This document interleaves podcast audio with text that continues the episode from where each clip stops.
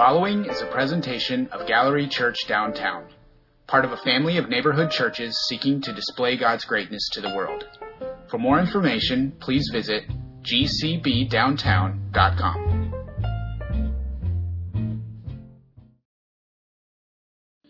Good evening, Gallery family. Well, like as Liv said, I'm Rachel, and um, tonight we're going to be reading through Ephesians chapter 5. Um, so bear with me. It's a long cha- it's a long chapter, but we're going to get through it by God's grace and through His presence. Follow God's example, therefore, as dearly loved children, and walk in the way of love, just as Christ loved us and gave Himself up for us as a fragrant offering and sacrifice to God.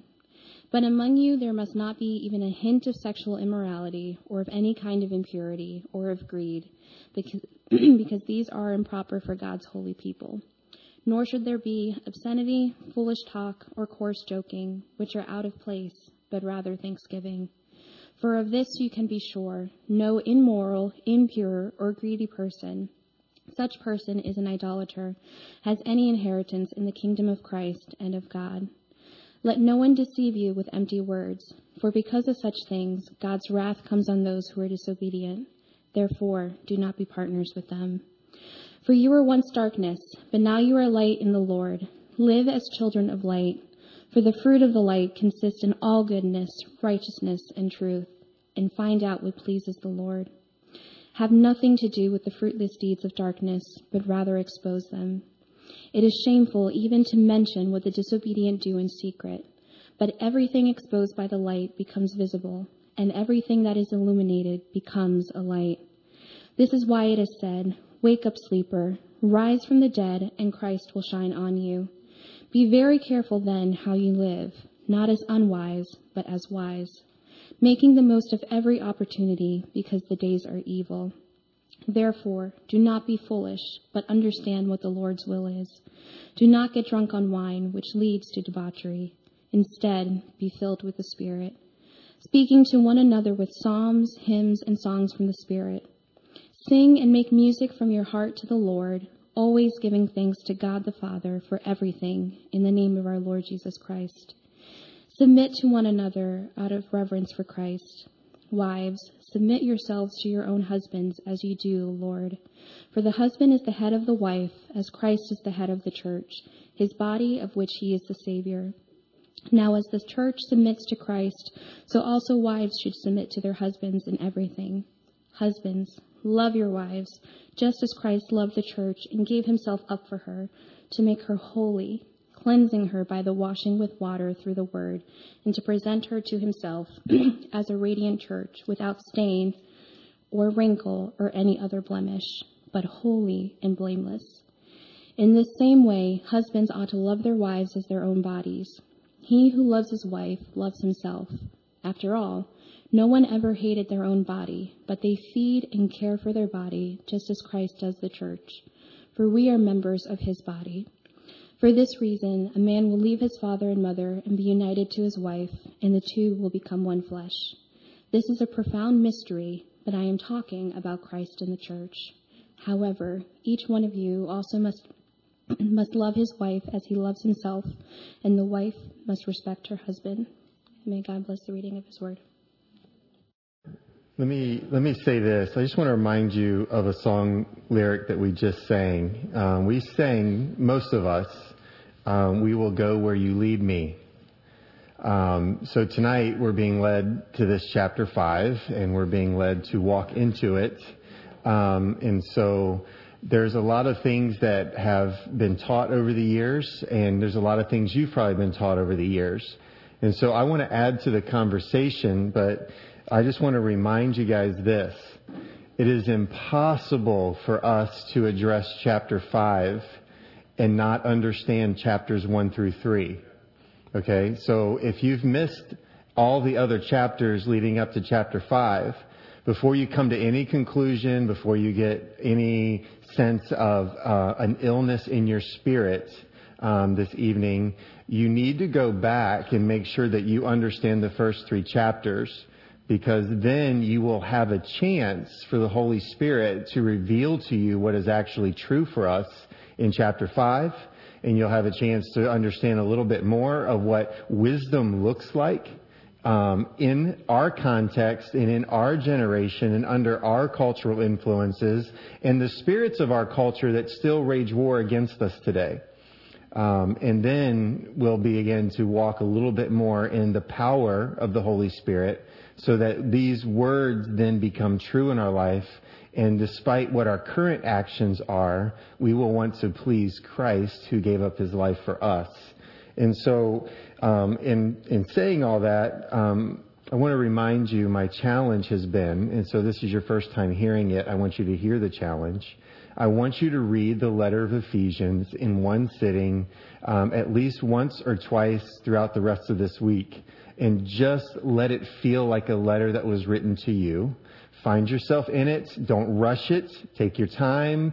Pause at the punctuation. Function on, you know, focus on what is actually being said um, as if it was for you.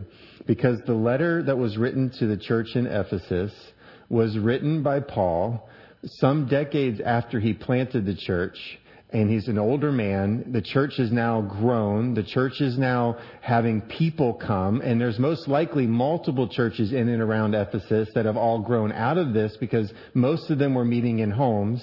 And so this letter is now being circulated amongst these churches as a way of saying to them, I'm proud of you, but you need to make sure that you have right thinking about God and you have right practice because the danger is, is once you get, you, once a church kind of grows up, it can become stale. It can run after false doctrine. Enthusiasm dies off. People's opinions start throwing in, like, we should do this, we should do this. And if we're not keeping our eyes focused on Christ, we're in some serious trouble. And so Paul was writing this after he planted the church in Ephesus, which the city of Ephesus at that time was the epicenter of cities on the Mediterranean Sea. I mean, it was one of the most important cities in the world. It was a primary source of trade, which meant the city was loaded with money. So much so that they kept a lot of the money in some of the temples because the temples were some of the most secure places. But there were not, there wasn't just one temple, there were multiple temples to multiple gods because if you know anything about the Romans, they were all about the gods.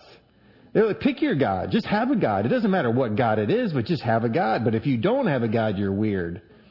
Like if you don't have a God, they actually refer to as an atheist, which is interesting that we've kind of flipped that word in our generation or a few generations back. That it's now the people that don't have God that are atheists or don't believe in God, but the Romans actually accused Christians and Jews of that day of being atheists because they couldn't understand how they, they were so exclusive about their God. And so Paul walks into that city. He starts to make disciples of fellow Jews that were interested. They actually had been baptized by John, John the Baptist, which was like 30 years before this. And they hadn't been discipled. And he says, you know what? John was actually talking about somebody else that was coming. Would you be interested in hearing more about that person? And 12 people said yes. And so Paul started pouring in a crazy amount of time into these people, telling them good theology, things that had been revealed to him. And before long, it says that the entire city and the entire region had heard about the Christ that Paul had been talking about. It doesn't mean that they all believed, but they all had heard it. And then not only had they heard it, but enough had heard it that it changed the economy of the city because a riot broke out a riot broke out because people weren't spending money buying the statues and going into the temples and doing all the things that were making people money, and they were seeing a gradual decline in their profits. And finally, Demetrius did some research and he found out that Paul was teaching. Tracked him down, grabbed some of his followers because he couldn't get his hands on Paul, started a riot. But in the midst of the riot, a peacemaker stood up, which was the mayor. And the reason why he stood up is because he didn't want Rome to come crashing in and take away their freedom because Rome had given Ephesus a lot of freedom, and he wasn't really concerned about who was right or wrong in this situation. He wanted to keep his job, and he wanted to keep his city alive. But what was said of them was that, wow, we can't find any accusation. So here, let me just, let me make sure this makes sense because I can see that a lot of times in a, um, like a word only teaching, like there's no visual illustrations, there's nothing for me to capture your attention, that could just go right by you because of good teaching, solid discipleship, they learned about the Holy Spirit. The Holy Spirit had come on them. Nobody could accuse them of doing anything wrong. Their lives were just and noble and right. They weren't stealing. They weren't slandering their temples. They weren't going around to people, oh, saying everybody that goes to that church is an idiot. Right? They weren't saying that kind of stuff. They were just talking to people with power and conviction, which was the Spirit's job, but they were making a clear presentation of the gospel, but yet they weren't going around talking bad about the non gods. Even though Paul would stand up and say, well, these other gods aren't gods, but he would never go around speaking badly of people. He was just used in a powerful way. I love what First Peter says in 2:12. Live such good lives among the pagans that though they accuse you of doing wrong, they may see your good deeds and glorify God on the day he visits us. Then we talked, man, there was so much we covered in the first three chapters of Ephesians. So here it goes really quickly. Grace, peace, lavished love from a father in Christ. Like he is the house we now dwell in. Holy Spirit, sealed in the Holy Spirit. That seal brings a sense of security, authenticity, a sense of authority. It, it brings with us more than right now we're aware that we have. We must mature in our understanding of what the Holy Spirit provides us. And then he goes on and starts teaching them all about ways that the whole gospel has been bent around bringing Gentiles and Jews together where it was one family stream that now multiple streams are now building into a river that is the, the promised people. So everything that God said to Abraham, Isaac, and Jacob, and everything that God revealed to Moses and then commissioned the people at Mount Sinai, it is still true of us today. We are to be a holy people in this world that other people are drawn to God through. And so none of that theology has changed. And so all of this stream, we're now all in it. And so we're now all in the promised family of God. And now this stream is now made up of both Jew and Gentile. And there are actually Gentiles in the Old Testament that jumped in. One of the greatest stories of this even makes the genealogy of Christ in Genesis, in Matthew chapter 2 is Rahab the harlot. She was a Gentile, but she's actually mentioned in the line leading up to Christ. And so there's always been a mentality in God's family that it's not just the Jewish world, even though the Jewish people were promised to inherit it and God would be their king and their Lord, but God has always wanted other people to be a part of the promise. And so now through Christ, it is now coming like a mighty wave. Everybody is now being um, invited in because of the way God has gifted the church the people that he's set up to help bring this together.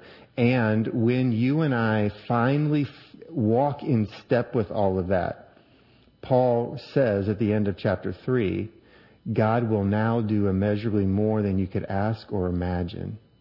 So when we have right thinking about God, right thinking about Jesus, right thinking about the Holy Spirit, right thinking about our relationships with each other, that is a recipe for God to radically change a city we use the word disruption. We could disrupt the things that are going on in the city. I've used this. I'm going to use the same illustration that I've used the other nights, especially tonight, because there's so much in this passage about sexuality. Is that if we want clubs that are like on Baltimore Street closed, we need to disciple men and women. Because if there's nobody to go to them and nobody that wants to work them, then they won't be in business. And so if you and I understand, which was what we talked about last week, what is our calling? To tell people about Jesus. That's our first calling. Many times we think that our calling is our vocation. And that is true. There are things like Paul, who starts out the whole chapter or the whole book with saying, I, the apostle Paul, because the Lord Jesus Christ wanted me to be right? And so he was very clear that his role in the church was for him to be an apostle. And so there is a calling towards vocation, but the foundational truth that it applies to all Christians is that because we believe in Christ and we've received the Holy Spirit, we then become a temple to other people that, that, that paints a picture about what the one true God looks like. And so if we are not talking about our faith, we have not even started step one of our obedience and our salvation. And that's what Paul is talking about in Ephesians 4 and so much more. And so let me get to Ephesians 5. I remember um, uh, walking, um, well, I went to a Christian university. And one of the things that we did in the Christian university is we would study what churches were doing because I was getting a biblical studies degree, focusing on ministry. And so you would research churches. And I can remember one church that I researched that actually made yard signs for their church to take home with them to place in their yards, as well as um, they were getting ready. Well, they made other signs that were around the church building. But I remember that the one word on the sign that was big and bold was three letters. And what three letters do you think it was? Sex. And then it said, now that we have your attention, we have services at 9 a.m., you know? Um, right? And so I just want you to understand um, that is true. So much of our culture is geared to sex. I mean, they market it in such a way that it's just like, whoa. I mean, you just, you're just like, whoa, wait a minute. And then you realize that it's not even selling sex, it's selling carpet. Right? You know, it's, it's like, okay, so what does that person have anything to do with the, the carpet that I'm going to vacuum, right? But no, this carpet is now sexy, right? I'm like, who, we use that word for so many things. I mean, you can't even buy a soft drink nowadays or pick a fast food restaurant without it being sexualized because they've realized that you just can't have a Whopper. You've got to have the Whopper, right? I mean, it's just, it's just the way that our society is, is, is describing. Have you guys not seen this? Are you in agreement? Yeah, I mean, so much about it. Just, I mean, wait, this is, this is prime week. I guarantee you that you will spend more time because the Ravens aren't in the Super Bowl watching the commercials. Now you tell me at the end of the Super Bowl how much of the Super Bowl is really about the goddess of our nation, which is sex.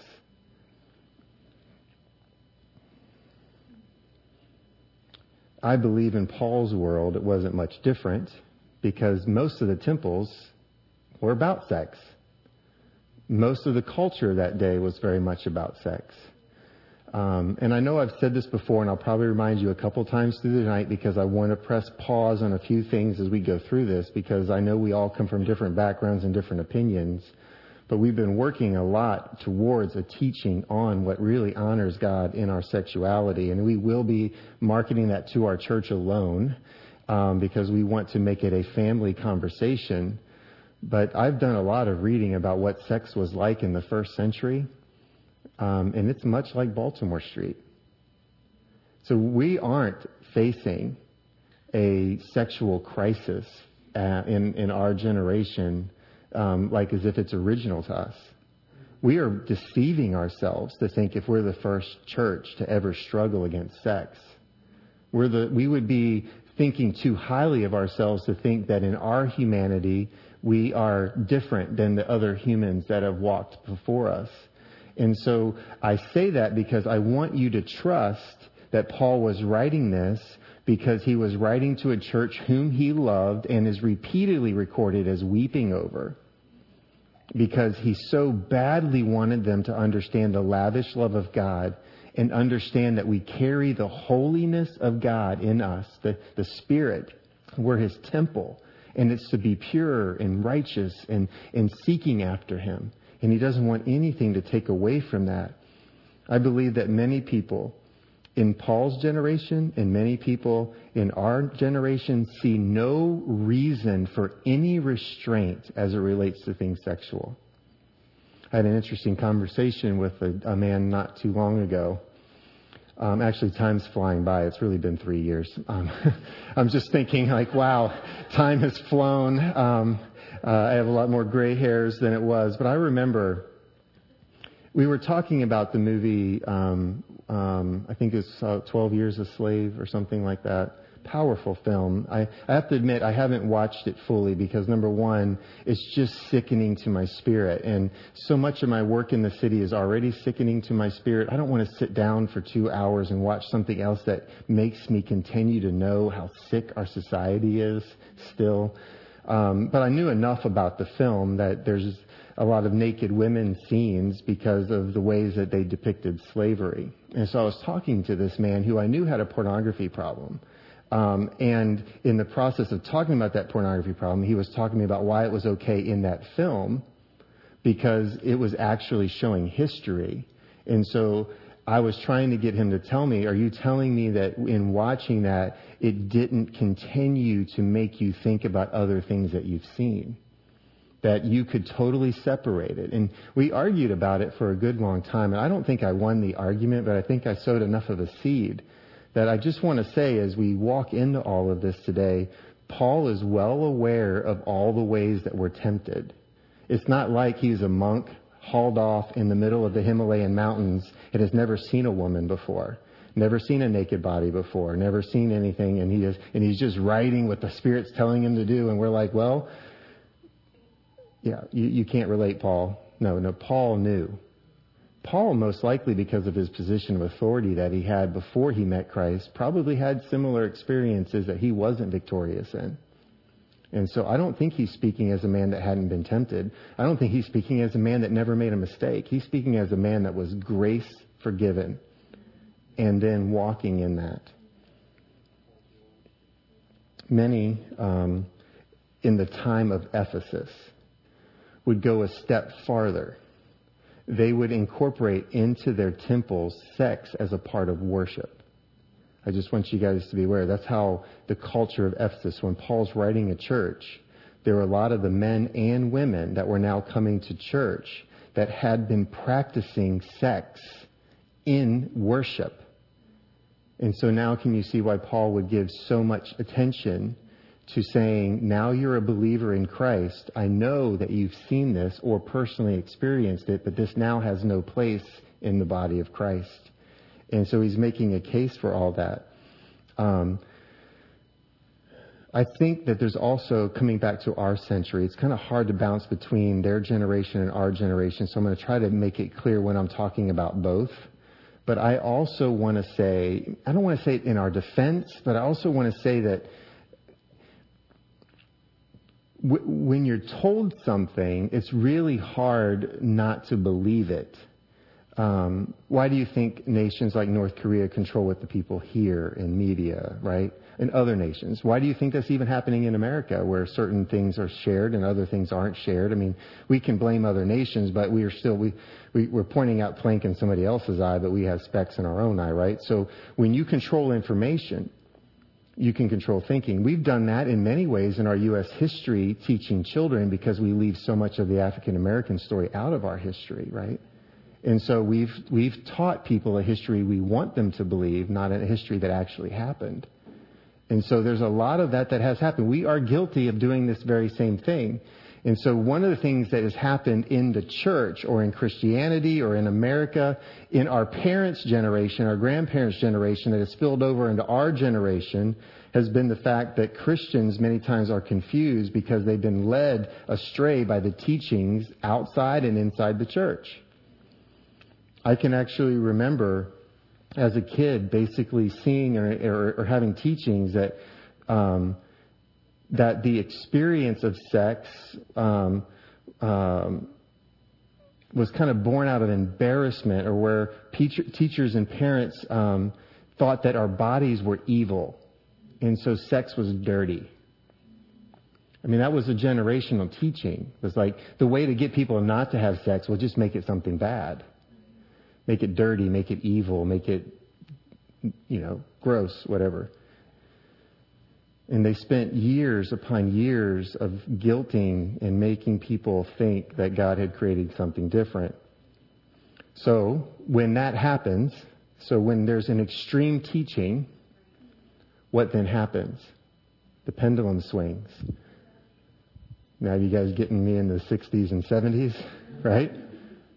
it, well, no, this is, this, this is good. This is, feels good. This is exciting. This is, this is right. This is what God designed. And then you see a group of people saying, why doesn't Christianity embrace this? Because this is religious. This is special.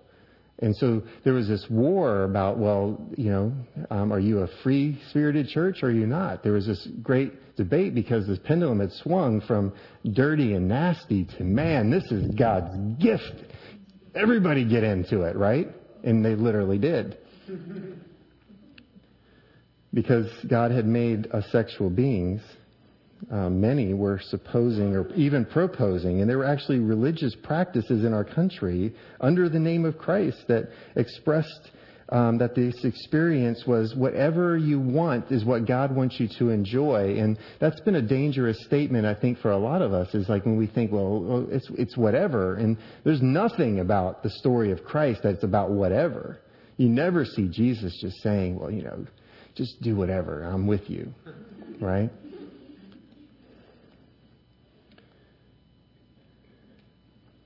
And again, in the midst of all of this, I'm about to say to you again, I've been working on a teaching because I want you to hear what I'm about ready to say. I think comparatively few Christians would take to this level of an extreme nowadays. Like this is the side of the stage I'm representing. That's the sex is dirty and this is everybody's in. We're we're trying to find a medium in this. But many say that like intercourse outside of marriage, occasional recreational sex, same-sex practices are to be welcomed, even celebrated by Christians. And, um, and my, my, my point in saying all that is Ephesians 5 seems to be talking about something different. It, it, it, it, it, implies that there's something more holy about the human body and the way that we engage with sexual practice.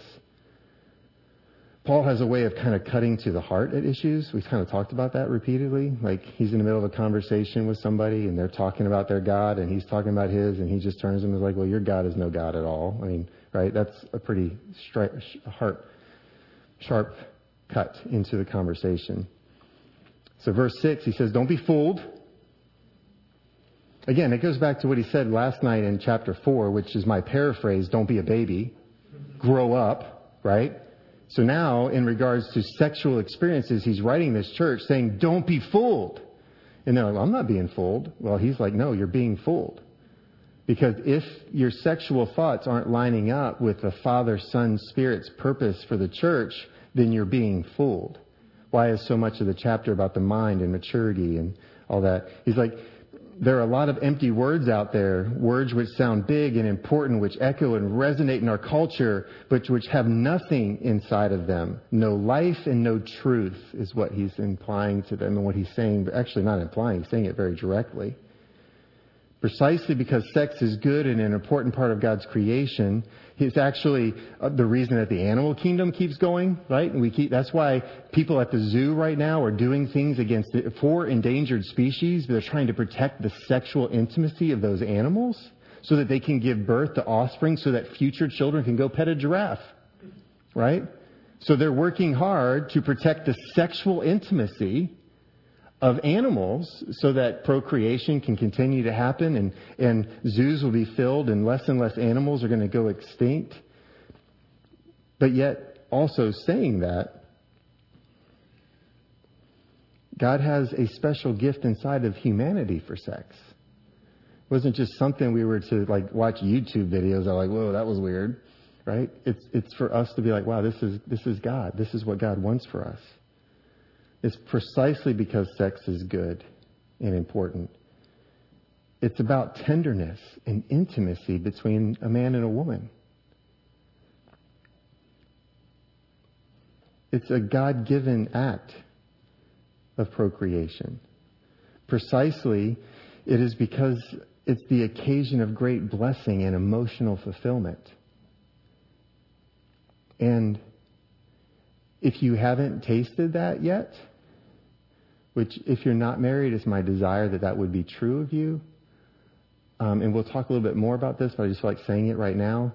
Once you taste the right thing, everything else you'll know is wrong. But it requires a great amount of courage and strength in our culture to get to the right thing. Um, because of all these different things, people on the road to the generally human existence promised in Christ must avoid all cheap imitations. I have spoken to so many men, more than women. More men come to me and want to talk about pornographic or sexual addictions that they have than women do, which I'm grateful for. That would be a little awkward. Um, but I'm finding over and over again that they just can't give up the cheap imitation. What's killing a lot of the people on our city streets? Cheap, inter- cheap imitation drugs. What's killing a lot of people um, at work?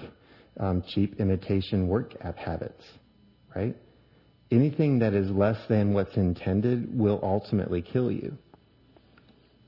Casual sex is a, a parody of the real thing. Uh, for those of you that like music, I'm looking forward. Um, I probably ought not say the name because in case they watch online, um, want to kind of be a surprise, but one of our young ladies who plays the viola in our worship team is doing her junior audition on Saturday.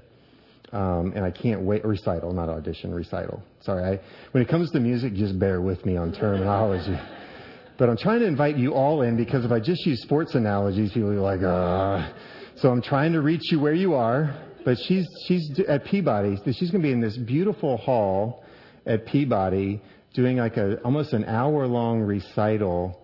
And what I want to say is, is that's pure and just spectacular. If you've ever been to a recital at Peabody and listened to the students play in those specially designed acoustic halls where the music just envelops you, versus me going home to my broken record player with a really crappy old speaker and trying to listen to the same music that she's playing, why would I want to sit on Saturday afternoon and listen to my crappy record player when I could go to Peabody in the afternoon and listen to pure magic, pure joy, pure artistry?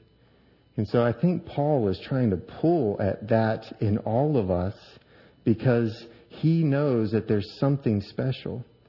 I also have heard this, and this is what really troubles me because I think our focus is wrong. And so I sit down with many couples that are engaged, and all they've heard is bad stories about marriage.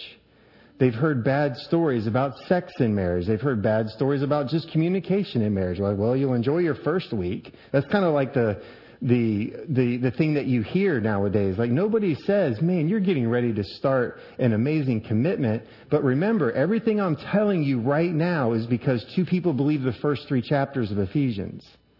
Right? If you don't, if you have a partner that's not on the first three chapters with you, it is going to be a hard road. It is a ministry calling in a marriage relationship. But when you have two people that have the same faith in God, the same inness in Christ, the same power of the Holy Spirit, the same love for brothers and sisters, excessive generosity, a lack of selfishness, a, a sense of sacrifice, and you mix all that together with two people that love each other, oh my goodness.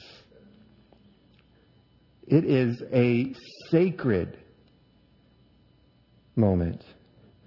But many have claimed that sex inside of marriage becomes boring and they look for experiments elsewhere. And that's, I think, what Paul is talking about here. He is warning them that, man, once you go down that road, it is destructive. Most of the evidence in this Western world thinks that a lot of what the church has to say in this chapter is just empty words. Let's take an honest look at this for a minute um, which hopefully we're taking an honest look at all of it. But I think right now, in the midst of all of this, I need to say is wherever you come from, whatever your background is, I want us to just take a step back and say, what is honestly happening here in Ephesians chapter 5? Those who relentlessly pursue new experiences, new experiences regularly end up bitter and disappointed. I mean, I, let's just take an honest step back even some of you in this room that have already engaged in sexual activity and you're not married, honestly evaluate those relationships, um, especially if it's been multiple times and it's been with different people. Are you feeling loved and cherished and fulfilled? Are, or are you left wanting and feeling like, man, there's just something else that should have happened? Some of us love the emotional electricity, but then the danger of that illicit casual relationship really turns into all different types of things. And for those of you that ever experienced drugs, they're the very same way. Cocaine and heroin. And the first like, whoa, whoa, whoa, this is amazing. Like I, I don't know that. I'm telling you what people have told me and research has shared. Um, thank the Lord. Um, but yet it will kill you. It'll kill you.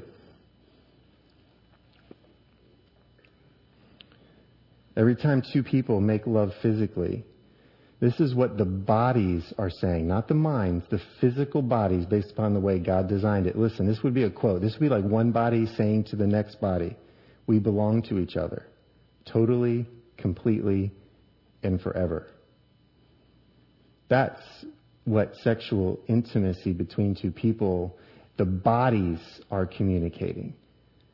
The, the touch to one another um, is a communication that one body is saying to the other, we belong together. And so when you pull that away into casualness, it becomes a lie. Like you then tell the body that it was lying to you. And sooner or later, all lies come out and are exposed. And anytime you've been lied to, it hurts. Anytime you've been lied to, it breaks trust. And there's more fear and there's more doubt. And then you carry that into a marriage. And then you start having sexual relationships with somebody that you really do want to spend the rest of your life with, but your experience has been a lie the whole time. And so now you're having to repair trust by saying, is your body really mine? Is my body really yours?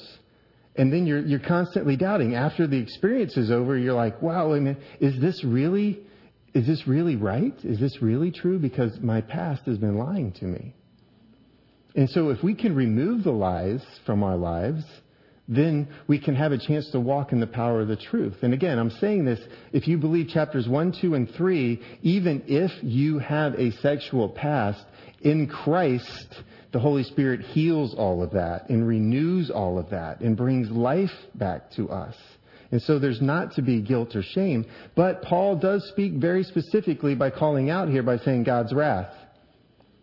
I think mentioned here isn't just punishment waiting for people at the end of the present age, which is a Jewish way of saying the end of time, which is when Christ returns, the present age. They would refer to time as, oh, this is the present age, but there is another age to come.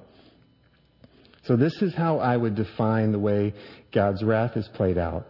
Because if you interpret this as I have sex outside of God's plan, there's a lightning bolt waiting for me, um, that's not the way this needs to be interpreted because of the cross.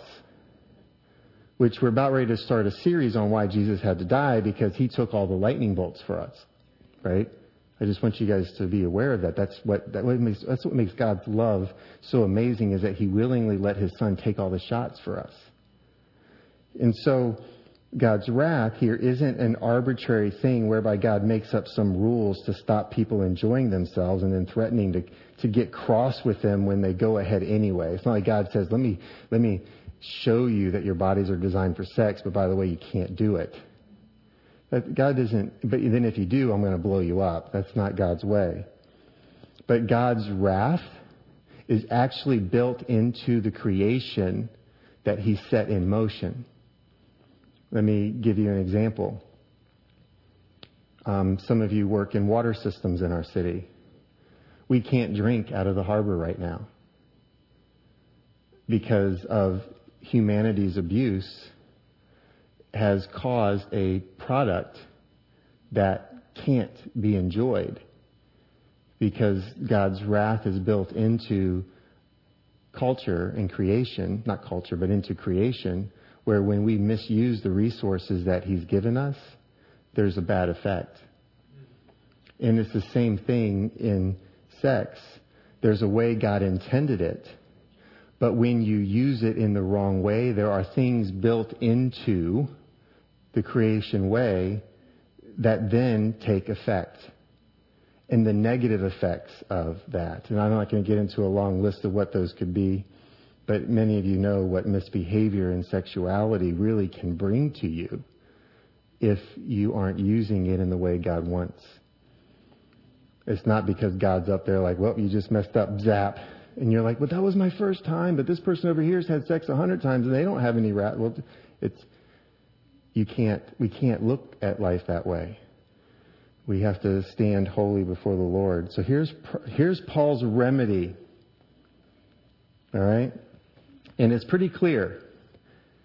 And it's very challenging to the world in which our newspapers, radio, and TV and social media are hurling suggestive images at us all the time. Right?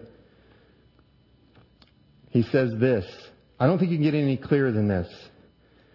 Don't even talk about it among yourselves, he says. Every time you mention the words, every time an off color story, a joke hits your lips, you defile yourself and shift your thinking and your imagination towards the way that leads to darkness. So it's not about, oh, well, I just have to worry about what I do behind closed doors. It's the coarse joking. He goes on to say, of course you must avoid fornication. The casual sex that demeans and cheapens not only participates, that, that, that, not only the participants, but also the gift of sex itself. It, it takes away from the gift of it itself. And he says the best way of doing that is to work at taking out your, um, taking all that out of your mind altogether. And the path to that goal is to remove it from your speech. Now, let's just, let's just talk about that in reality. Every advertisement is about sex. So how in the world do we take it out of our mind? How do we take it out of our speech? And let me just say this. There's a reason why we come together as the church. We've got to help hold each other accountable to what we're saying, what we're doing. And when our jokes are inappropriate, we should be like, whoa, that's not right. Don't we know that the mind is what leads the body to destruction? And if we cheapen sex by making jokes of it and making light of it, then we're in real trouble. And he's saying if you're making jokes about it, you might be living closer to darkness than you are the light. I think men who struggle with pornography many times are the ones that say the most sexual jokes. That's just been my experience as a pastor. It's the, the guys that, I mean, let me just be honest with you. There have been times on Sunday mornings where I almost wanted to punch some men in the church because I watched my my daughter walk through the room, and what do the guys do? I'm like, that dude's got a pornography addiction, and now he's making my daughter into one of his images that he's looking at. And it happens in this room. We're here to worship God, and guys are like, mm. I mean, the old phrase is, "My eyes are up here." That's what women need to say to men all the time. My eyes are up here because you, you get the look over. And I tell you what, women, I notice you guys doing it all the time, but you're generally checking out the outfit. Sometimes you're checking out body type, but we've got to stop doing the drop down. Like, let me just evaluate what you're wearing tonight, especially at Walmart, right? But, um, but we need to get to the point where we, at some level, like Paul is saying here very frankly, is you just got to remove it from your eyes. You got to remove it from your speech. You got to remove it from your activity. And at some level, we as men got to come together and we see each other doing that at church, confront them. I had a guy that when I was in, in at, at college, when I was in university, um, I worked my way through school. I worked nights to pay my way through school and I go to class and then I did an intern, like a paid professor helper where they give you scholarship money each semester to help a professor. So I was the undergraduate helper and there's another guy in the office that was a graduate helper and we got to know each other a lot because the professor had a graduate helper and I was the undergraduate helper, and so we got to know one another. So we reconnected a few years ago at a conference. And my wife and I were together, and he walked up, and he just was doing nothing but checking my wife out right in front of me. And I can't remember my exact words, but I actually said to him, Why are you checking out my wife? And I said, You must have a serious problem. Three years later, he was fired from his church for pornographic addictions, and all other kind of stuff. And it was obvious that he struggled with sexuality because he couldn't even control. Uh, I have to admit, it's hard to control your eyes around my wife. well, uh, but uh, but we've got to get to the point because the power of the Holy Spirit says I have the ability to do anything in the power of the Spirit. So if I'm having a hard time controlling my eyes, what can the Spirit help me do? Control my eyes.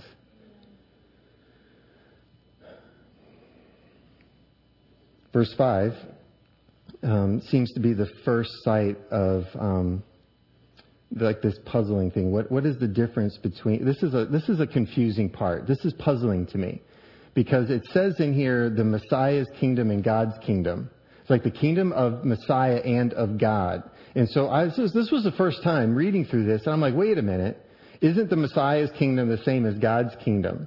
And so it made me do some research on this. And, and, and I found in 1 Corinthians 15, 23 through 28, which I'm not going to read it, but you can write it down. 1 Corinthians 15, 23 through 28. Let me attempt to summarize it.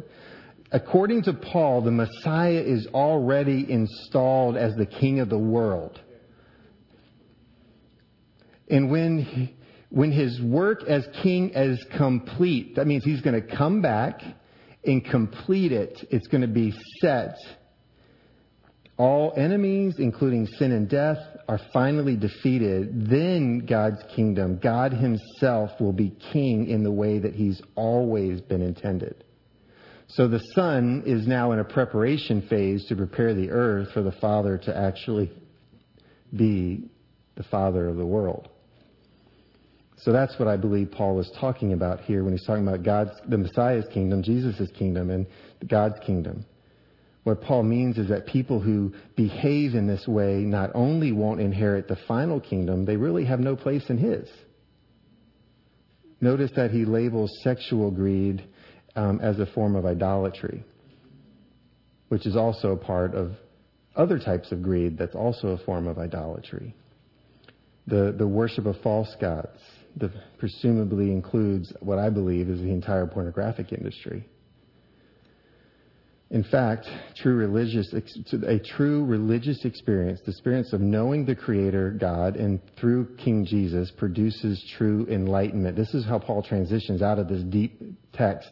It's like, because of a true relationship with Christ, the love of the Father, the inness in Christ, and the power of the Holy Spirit, forgiveness of our sins, those who have become light have formerly been in darkness and must behave now as people in the light. So if I was dark, Jesus saved me, then I'm light. I can't be, be in the light and be in the darkness at the same time. It means I probably am not really in the light. Once again, verse 10. This, this, I think what he's meaning here is that we need to learn to think straight. We have a thinking problem. We have a wisdom problem, a lack of wisdom problem. We have a lack of understanding. And he's saying to them, look, don't go with the flow anymore. Walk against it. Think out who God is. Who are you? And learn to live in the light of God and His love. So we find out who God is. We find out who we are. And then we adjust everything in our life to be more like who God is. We don't want God to make us better at who we are.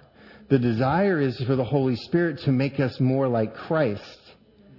And so we're not here to just be the best versions of ourselves even though there's a lot of good people out there that really are helping people handle emotional issues, handle the, the problems of this world, and their true desire is to make people confident in their self-image, confident in their mental image, confident in the way that they act, which is all good, but that only gets you to a point because it's in God that we reach the fullness of who we're supposed to be as human. We are to be self-confident. God made me. I'm beautiful on the outside. I'm beautiful on the inside. And by the way, look at this light that comes out of me. Right? That's what the Holy Spirit can do in us that self-help can't help us with. All right, new topic. Thank the Lord. Um, it's interesting. He goes from sex to singing. I have to admit, sometimes I do too. Um, uh, sorry, that was bad. Um, but it is true. Um, but here, Paul mentions three categories. psalms, hymns, and spiritual songs. I don't believe it's clear exactly where these overlap or if there's special songs in here or all this kind of stuff. There is something special about this. I think some of the hymns that he's referencing could be some of the old Jewish psalms that they used to sing, but now they were putting a Christ emphasis in them. I also think that it's just like in our church. We've been singing old songs. We sing new songs that people have written in the last 10 years, at least in the last two, three years. But there have been songs that have been written out of our own church. And so I think this is the same pattern that's happening here. I even believe that there's spiritual songs and lyrics and melodies that they actually made up, but we really don't have a hymnal or a songbook or a, a slideshow presentation of the actual songs that they sung. But I honestly believe, and most theologians believe, that verse 14 is actually a song that they sang. This call to wake up, to rise up, and to live in the light of King Jesus. Imagine what that would have sounded like hearing the people in the house talking about, let's wake up, let's rise up, let's live in the light of King Jesus.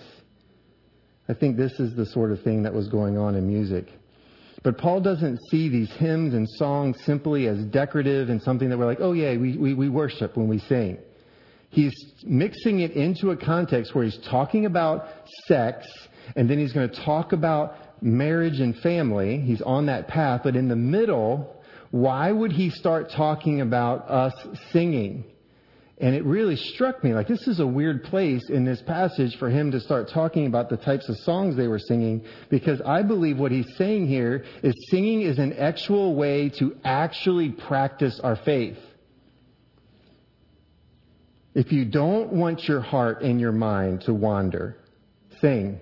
If you don't want to venture into realms of darkness, sing. If there's a best way to keep wisdom in front of you, to keep a thankful spirit in you, sing. If there's words of comfort that you need, sing. If there's guidance and good judgment that can come bubbling up uninhibited in your life, sing. I think this is what he's saying. Like, if you're struggling in these things, when you see a temptation, have a song queued up.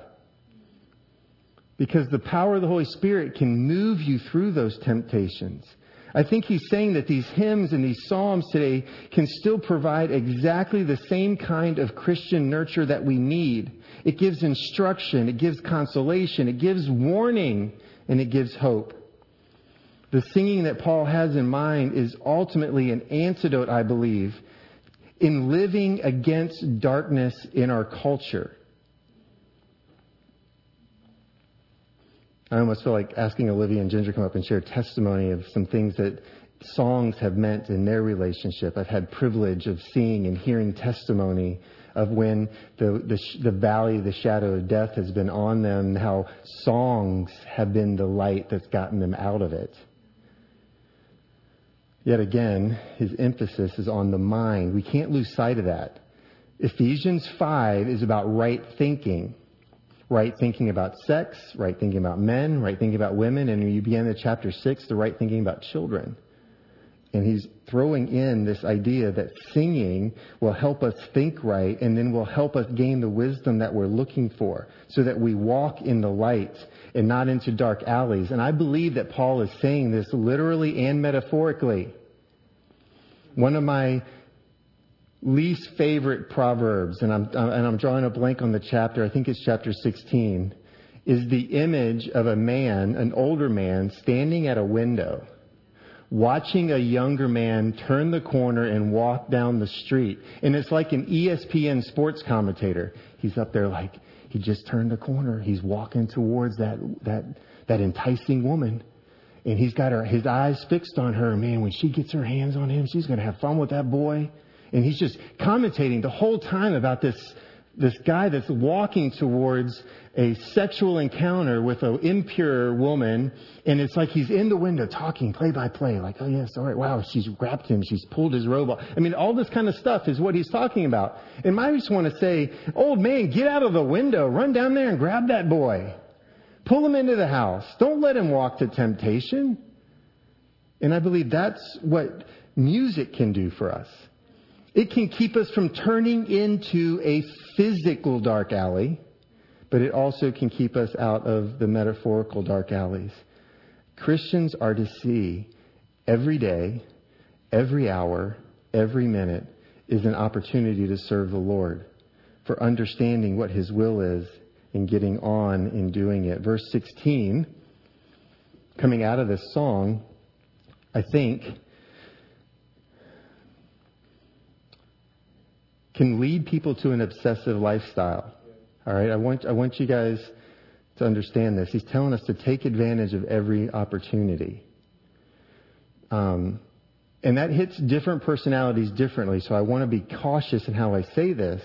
But some of you are so detail driven, so objective driven, so um, outline minded that you will literally plan out every second of your day. And if by chance a bump hits the road, you are way off whack. Personality changes, mood swings, and Jesus goes out the door, right? Um, and we've got to be careful that we don't overemphasize that this passage is about us being calculating being, and counting every minute. Going back to even the, t- the teaching Brandon and Emily did two Sundays ago out of Psalms 90, is that there's so much about our faith that needs to be intentional, but we are we need to be careful that we don't lose our peace in the midst of trying to take advantage of every opportunity. I know pastors that preach 52 Sundays a year and never take a vacation because they feel guilty when they're not at their church. And I'm like, well, what did Moses do on top of the mountain for 40 days away from his people? Uh, Jesus walked out the back door and people are at the front door. I'm like, so what makes you better than Jesus? You actually think that you can keep the physical stamina going so that you're effective every Sunday? do you want church to worship you?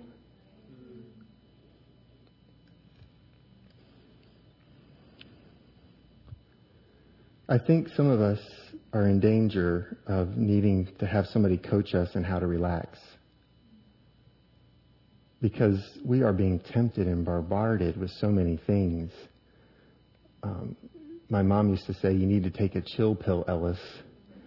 Like, and well, I'm not, she wasn't condoning drugs, right? But she was saying to me, you need to figure out a way to take a deep breath and slow it down. That's why Sabbath days are so important on a Sabbath day, we say, It is all you, God. I am nothing, so I'm going to do nothing. I am going to remember who you are and who I am, and I want it to be in that order. Here as elsewhere, I think learning how to worship is an excellent way to move forward. That's why we have as our phrase on Sunday morning, do you know it well enough to add, to be able to say it confidently at the same time? What is our daily window question every Sunday? And for those of you that have been here over a year, if you can't say it, then shame on us. All right, now that we've all been reminded, let's say it together. What will help you find rest and value in the Lord today? Sometimes a simple liturgy will reset you. Sometimes you need an excited celebratory worship service. But we have got to figure out a way whether it's through solitude in prayer, through corporate singing, through journaling, through walks through a park at a safe hour of the day, that we can sit and be refreshed um, and be reset in our thinking because the enemy wants to take our mind. For people that are struggling, see, here's the thing, because the contrary side of that is we don't want to be these spiritual people floating on a pillow like, oh, I'm in love with God today. And we really don't ever do the first calling, which our first calling is what? To tell others about Jesus. So we're now in this perpetual liturgy and just like, wow, this is good. This is God. But the flip side of that is that we're in danger of not taking advantage of days and a, and a day is much like a river. The water that's out there wasn't the same water that was there the day before. That day is past. It's gone. You'll never see it again. Now the river is the same, right? But the actual water in the river is different. And there has to be a balance between us saying, I need to relax and I need to be intent because what's in front of me will never be in front of me again. And we need to be willing and ready to take advantage of that. For such people, verse 16 is another wake up call. There is real evil attacking us in our lives, but we are children of the light and have a chance to do something about it. We literally are in a city full of darkness and we have light. And we can actually make a difference in the power of the Holy Spirit for God's kingdom here. And we need to grab hold of that chance with both hands and run after it. Of course, verse 18. There's nothing like a few drinks to make the opportunities slip by unobserved, right? We can hit the bottle, extra glasses of wine, and before long our troubles are gone because we're gone. Paul has nothing against wine. He actually tells Timothy in his pastoral letter to him because you know you have a little bit of a stomach problem. Why don't you take a glass of wine? But against drinking, he's adamant. He says that's no way for Christians to behave. If you want to celebrate, then why not? Celebrate. But you know what to do. I think it's singing. But let your spirit be filled with hearts and lives, particularly your minds and imaginations. Use all the resources of the Christian tradition its poems, its pictures, its liturgies, its hymns, its opportunities to serve, its family meals. Use those things to celebrate you, build you back up. But don't get drunk, is what he's saying to them.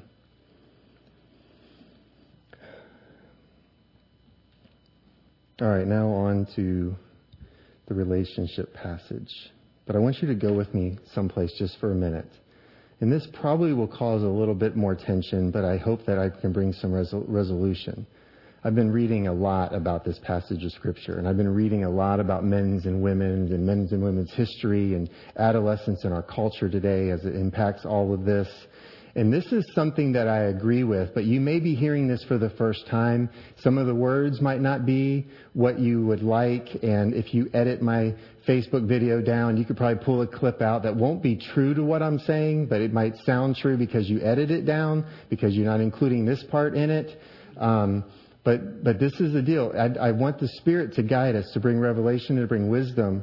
But I think part of the problem why this passage hits so many people the hard way, especially in our generation, is that we have a cultural shift that's happened that's really causing damage to something that God has intended.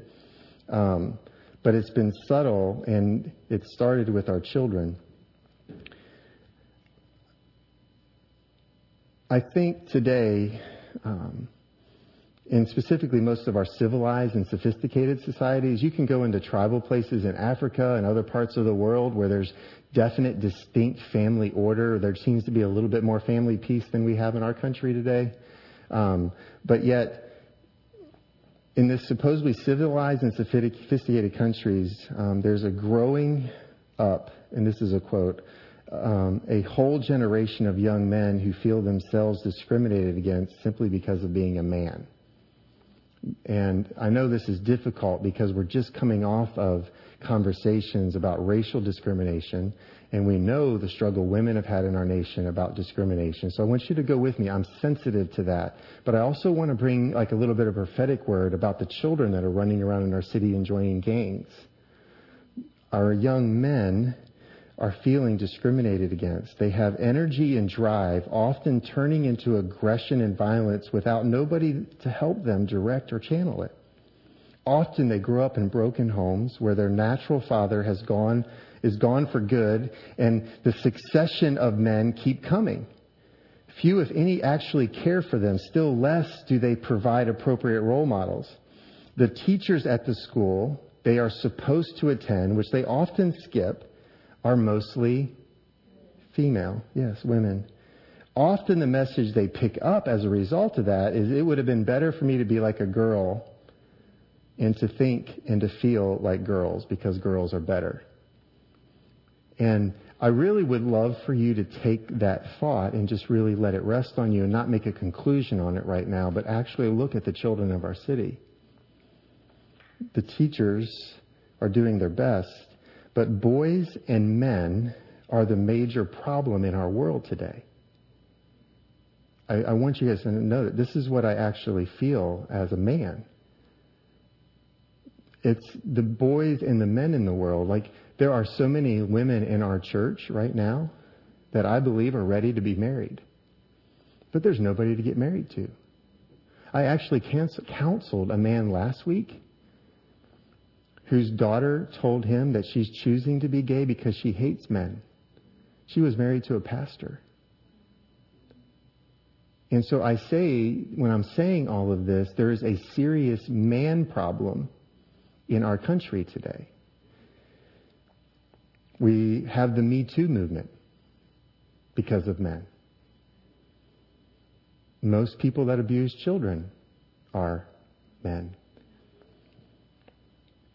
But it's only by a radical change that I believe only comes through an intimate relationship with Jesus Christ, us entering into Christ. There's only a radical change that, that we are going to find that boys don't join gangs, that boys don't become violent, and that boys don't end up in jail, and that men aren't going to be dying young or causing problems. Of course, there are many boys, myself included, that did not go that route. So I'm not proclaiming a negativity over an entire culture. What I'm saying is, is there's a disproportionate amount of kids that are struggling with what I've just shared with you. I'm one of the fortunate ones who came up through a good home, who had loving parents, who gave me what I needed, emotional, spiritual encouragement to pursue even good education. But I believe the point to note, which influences the way we approach this passage by Paul, is that the Western world has for an entire generation now reversed what it means to be a man and all the stereotypes associated with it. Since Aristotle, which he's not necessarily worth being following, but when you read his stuff, you realize that men have regularly regarded themselves as superior to women and women are inferior to men. And he even wrote that women even felt okay with it. Um, but in the last few decades, we've seen a reversal in that popular consciousness. Thank the Lord. It's no longer that way. But now we have a generation where men have to apologize to women for being a man. The word testosterone nowadays doesn't just describe what happens inside of a boy, it's actually a negative word towards boys. Oh, you got to control that testosterone. Why is that? Because their teachers are female. And, and men need men to help them understand how to handle testosterone. In this climate today, and I believe for Paul's as well, um, he is telling wives to subject themselves to their husbands. To most of us, looks like a cultural misstep or Paul had lost his mind. Because men in our culture have lost their way and aren't worthy to be associated with. In my years of being pastor, people who um, cheerfully ignore this passage of Scripture, they traditionally believe that is a terrible expression of what is intended. Um, they think that the passage should actually not be read out loud, and pastors that read it out loud should be excommunicated. I've actually had people say kind of strong things like that to me in the past. But so often in Bible reading, not just Ephesians 5, pick your chapter in the Bible. Here's the situation. When something rubs us the wrong way, and we struggle to want to believe it or even like it or think that it's true, there's several things that need to happen. We need to check our natural and sometimes aggressive attitude towards it. Why am I feeling this way towards this passage of scripture? It's a healthy question for anything you read. But especially when you're doing biblical interpretation, why should I, why am I reacting? Why does this passage strike me as so objectionable? And why am I, why am I reacting like this? And you need to ask yourself, do I really understand what this passage means? Because if we really understand what the passage means, our response might not be so visceral. The fascinating thing here is that Paul has a quite different way of going about addressing the problem of gender roles. He initially starts with the man here saying he's insisting that the husband should take his role model not from the typical bossy man, gang leader, or crazy uncle that he was in his life that nothing about a local politician or athlete or anything like he doesn't go in and say pick a man make them your role model. Who does he say needs to be the man's role model? Jesus christ of nazareth. There is only one role model for a man and that role model is jesus himself. And when you and i begin to understand this, we can see some success. Recently, I was sitting in a Dunkin' Donuts with a man that's struggling in his marriage because he's had no adult training. Let me just tell you this. This man is 10 years older than me, but he has had no adult training. And I brought up Jesus, and he said to me, Well, Jesus wasn't married.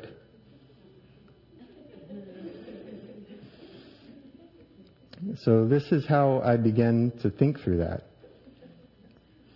But throughout this letter, Paul has spoken of the church and as the body of the Messiah. And now he's producing a new twist, twist in it. He's saying the church is actually the bride of the Messiah. So he's been saying the church is the body of Christ. Now, in this particular analogy, to help men get it right, he's now saying the bride is the church. And I am the Messiah and I'm waiting to meet my bride, right? The church became the, um, the, the Messiah's bride not by being drug off unwillingly and by force. He didn't come um, to take from his bride, but he came to give himself willingly for her. There's nothing that love could do for the Messiah's people that he did not do. For his bride, he did everything he possibly could.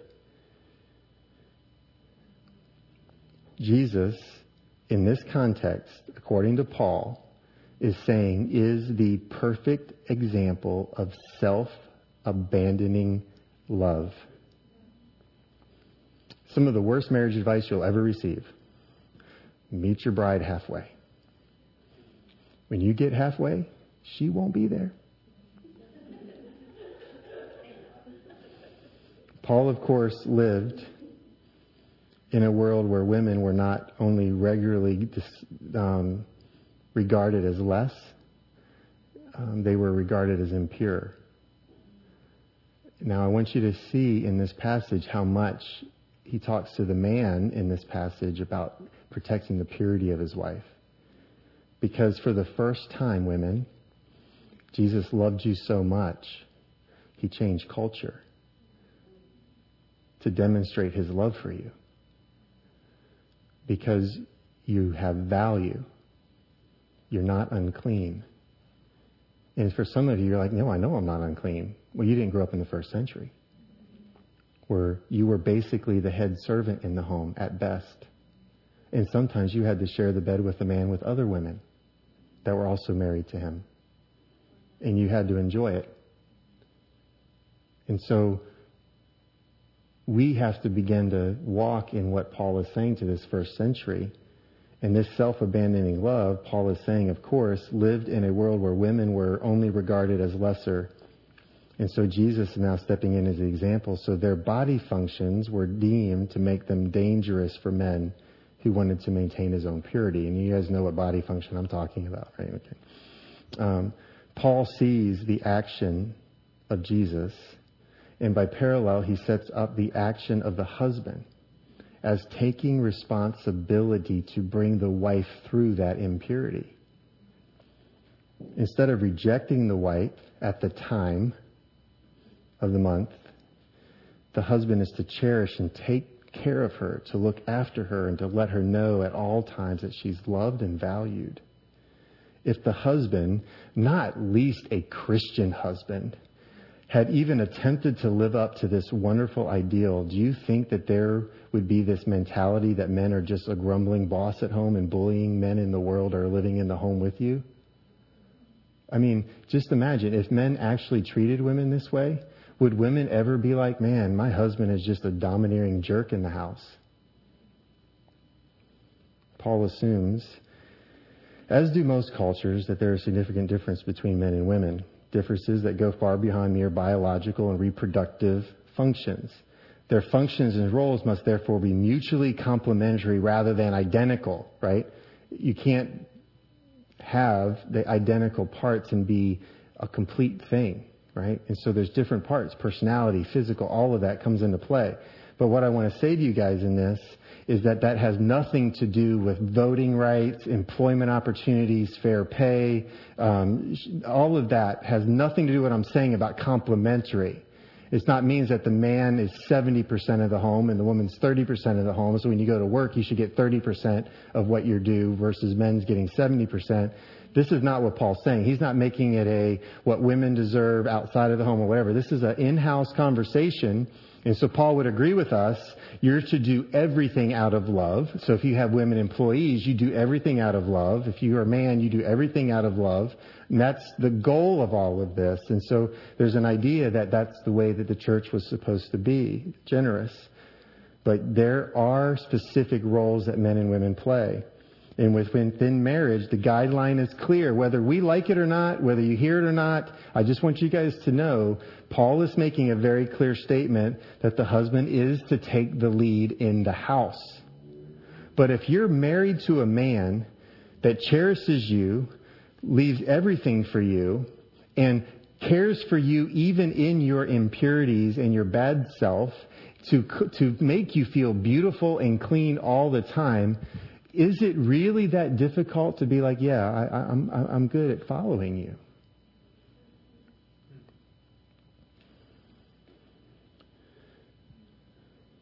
As soon as someone takes the lead and becomes bullying and arrogant, the whole thing falls apart.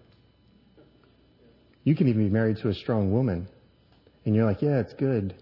But on the days that she transitions to being bullying and arrogant, that even falls apart. So if these guidelines seem so outrageous to us in our culture today, we should ask ourselves a question.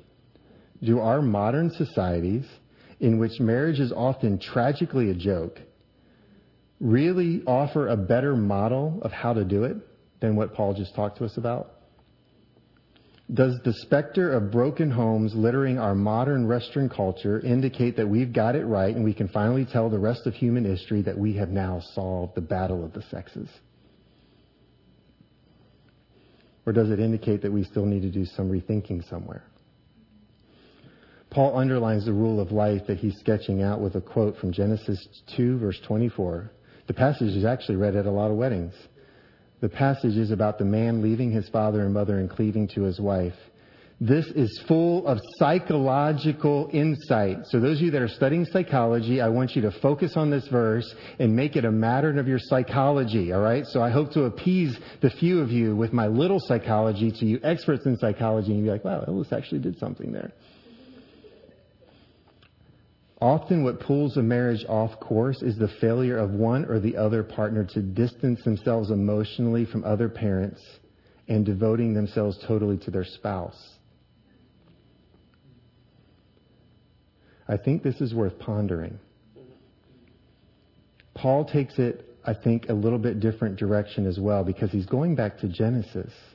Even before human rebellion had tainted the world in general and relationships with the, the, between the sexes really got complicated, we, he sees a glimmer of God's ultimate intention for creation. Let me explain it. The man, the Messiah, will leave the place where he's at home to go in search for his bride. We're talking about Jesus in this passage. So what did he do? He was in heaven sitting in total worship. And the father said to him, Son, it's time for you to go be one of them, die for them, and save them. So what did he do? He left his father. He left his home in order to go search for a bride that ultimately would cost him everything to redeem. There's a prophet in the Old Testament, Hosea. I really encourage you to read it. Um, it's a fascinating story where God actually says to Hosea, I want you to marry a prostitute. And he's like, what? um, that's my dumbing down of the conversation. But he's like, you want me to do what? You want me to marry a woman that I know is going to be unfaithful to me? Yep. Because everybody's watching you. Colossians 4, 2 through 6. Everybody's watching you. And so I want you to be a living example of what Israel is to me. So every time she leaves you, pursue her, bring her back. She's going to leave you again, pursue her, bring her back. She's going to leave you, pursue her, bring her back. And then eventually the people of Israel realize what they're doing to me. And so now we have a God that understands all of that, sends his son to do everything for the bride. Imagine what could happen in our marriages if that actually was what we did for one another. All right, finally, I'm at the end of chapter 5. So here's my closing. Here's what I want you to think about as we reflect on this. Don't go with the flow. Don't go with the flow anymore. We need to ask the Spirit to help us to see how we can get out of the flow. We might need to form a, a, link of arms of guys and women together to get into the river, to grab you, to pull you out, like as if the floods were in Houston. But you just have to say, I want out of the river. You need to think out who God is. Who is He? Do you know who He is? Have you actually take time to think about it? And then who are you in light of that? And learn to live in the light of God and His love. The other thing we talked about, for many people are in danger um, of not taking advantage of each hour and letting days pass by. We need to take advantage of our days, but we also need to balance it with relaxation and realizing who God is and who we are. And then the powerful truth that the Messiah left where he was because he so loved somebody else that he pursued them. Who in our life do we need to do that for? Especially if you're married. And that's, I think, good for both of us, men and women. But we need to contemplate the many sided way in which the truth about God Himself and the truth about how we live out our most precious relationships are intertwined with God's dream for us. This book is about the purpose of the church and what obedience to Him looks like. That's His dream for how we act until Jesus comes back and His kingdom is fully established. Are we evaluating our lives based upon the truth of that? And are we fully in it? Father, I thank you for getting us through this long night. And I thank you that my brothers and sisters have not fallen asleep, nor have they thrown tomatoes at me. But Father, I want to do a good job of representing you. I want to talk about your truth. And so, Father, as we go into a season of prayer to reflect upon what we've been taught, Lord, would you teach us to pray through this? Would you give us eyes to see? Would you expose any lies that I shared and that and they would be cast away? But would you confirm truth with the power of your Holy Spirit? Would you even perform miracles in here tonight to affirm that what I shared was true? Father, also would you give ears to the people in this room that they didn't just hear what they wanted to hear, but they, they were listening for what they needed.